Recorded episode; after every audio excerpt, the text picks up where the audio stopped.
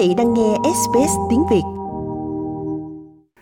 Các oanh tạc cơ Nga đã bắn hỏa tiễn vào trung tâm thương mại đông đảo ở tại Kremenchuk và ngọn lửa bốc lên từ tòa nhà, khiến ít nhất 16 người thiệt mạng. Người ta tin rằng có hơn 1.000 người trong trung tâm thương mại vào lúc xảy ra vụ tấn công và nhiều người tìm cách thoát ra ngoài. Thế nhưng có hơn 50 người bị thương.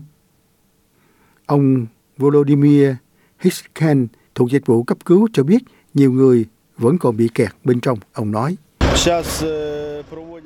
Hiện nay chúng tôi đang tiến hành việc tháo dỡ các công trình xây dựng để có thể đưa máy móc vào đó vì các cấu trúc kim loại rất nặng và lớn. Việc tháo rời chúng bằng tay là không thể. Bây giờ sẽ có lối đi để máy móc có thể mang vào được. Tôi lặp lại một lần nữa vì rất nhiều kim loại còn lơ lửng ở đó, rất nặng và cần đến các thiết bị đặc biệt. Còn Tổng thống Ukraine Volodymyr Zelensky nói rằng việc tấn công vào trung tâm thương mại rõ ràng là một hành động khủng bố. Ông cáo buộc lực lượng Nga tiến hành cuộc tấn công có tính toán vào trung tâm mua bán này. Ông nói. Nhà nước Nga đã trở thành tổ chức khủng bố lớn nhất trên thế giới. Đây là một sự thật và đây là một sự kiện hợp pháp của Nga.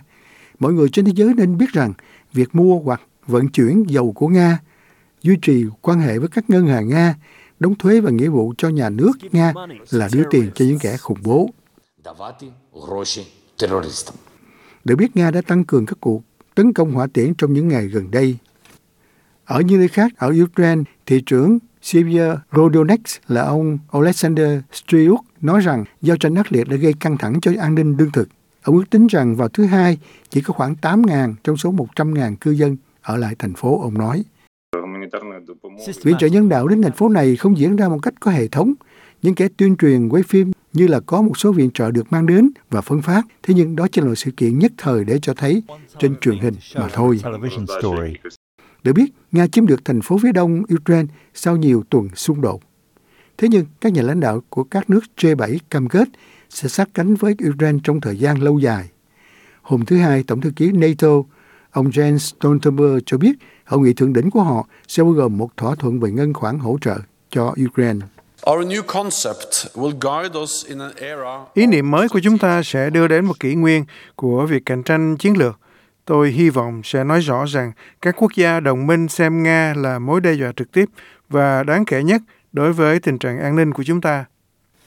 NATO cũng có kế hoạch thay đổi ngôn từ với Nga với chiến thuật mới nhất hồi năm 2010, gọi đó là một đối tác chiến thuật